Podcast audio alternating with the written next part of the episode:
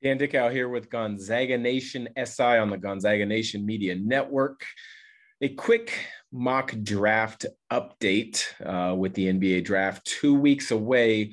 It seems as if every media entity is coming out with their mock draft. Who knows? We may even do one here at Gonzaga Nation SI. That may be a combination of myself as well as our two journalists, Asher Ali and Cole Forsman. We'll get back to you on that. But what I wanted to do today was take a look at a number of mock drafts and talk about where the Gonzaga players are slated in their eyes to be selected uh, in the NBA draft on Thursday, June 23rd.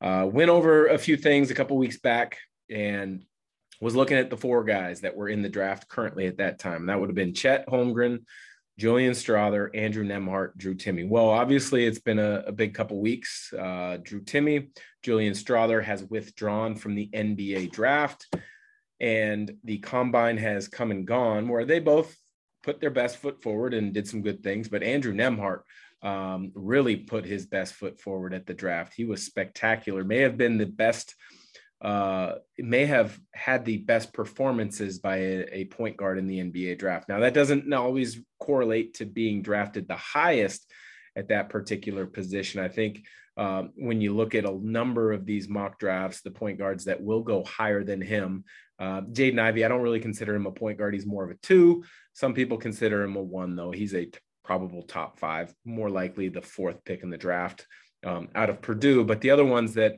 um, are looking as if they will go ahead of Nembhard in the draft. Ty Ty Washington from Kentucky, and then Kennedy Chandler of Tennessee. And um, you know, I think a, I, I think if you're looking for a ready-made player, and this is where a lot of college fans don't understand it. If you're looking for a ready-made player, um, I, I, think Andrew Nembhard is your guy. If you're looking for potential down the road, and if you think a guy's projected to be a better player than what Andrew Nembhard is in two to three years, then you may go with Washington or Chandler. But in my eyes, and what I've seen throughout college basketball, I don't think there was a better point guard uh, than Andrew Nembhard a season ago.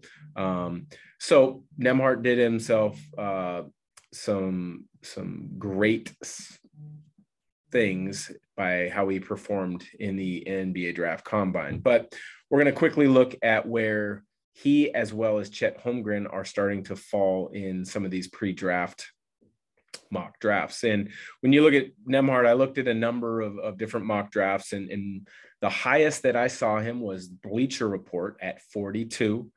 Uh, USA Today had him at 53, and NBA Draft.net had him at 58. So, um, talking to some insiders, and I'm not going to share names, just different college coaches that um, were at the combine or talked to NBA scouts uh, and front office executives quite frequently, they feel that Nembhard will probably get drafted in that mid second round. Um, so I'm I'm thinking Nembhard's probably anywhere between I would say about 37 and 47 ish. That would be where I expect uh, Andrew Nembhard to to be slotted in the draft.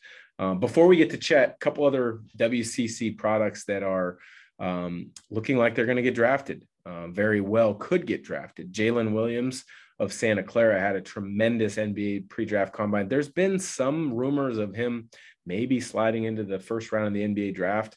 Uh, I don't necessarily think that's going to be the case because you always hear these rumors and see these different things. I saw a post on social media the other day that I think there were 59 players were talked about as being a first round pick. Well, hold on a second.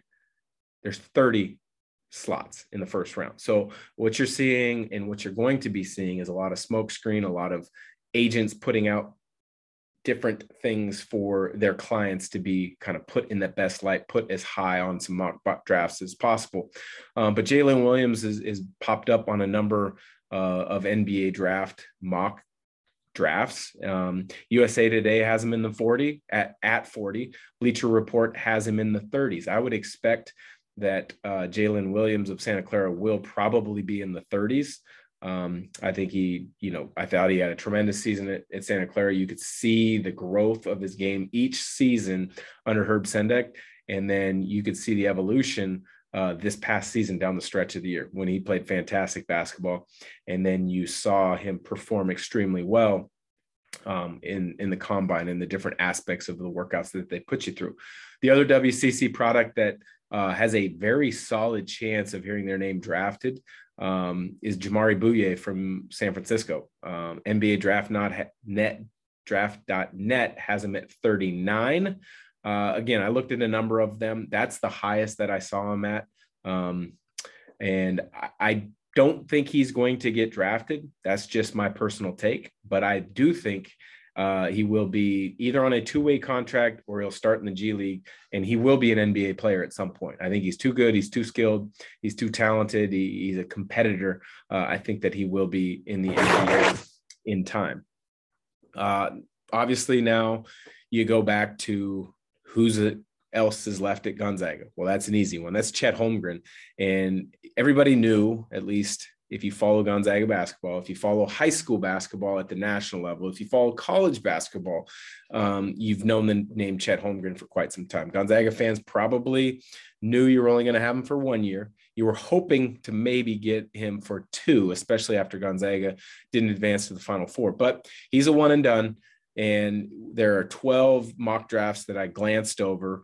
And of these 12, it was eight of the 12 had him as the second pick in the draft. Uh, only one of these 12 that I looked at had Paolo Banchero as the first pick in the draft. So the other ones had, um, the others had Jabari Smith of Auburn as the first pick in the draft. But the eight of the 12 that have him as the number two pick in the draft going to the Oklahoma City Thunder are ESPN, The Athletic, Sports Illustrated, Yahoo, Bleacher Report, Net Scouts, CBS Sports is Kyle Boone, and SB Nation. So um, eight of the 12 mocks have Chet Holmgren going at number two.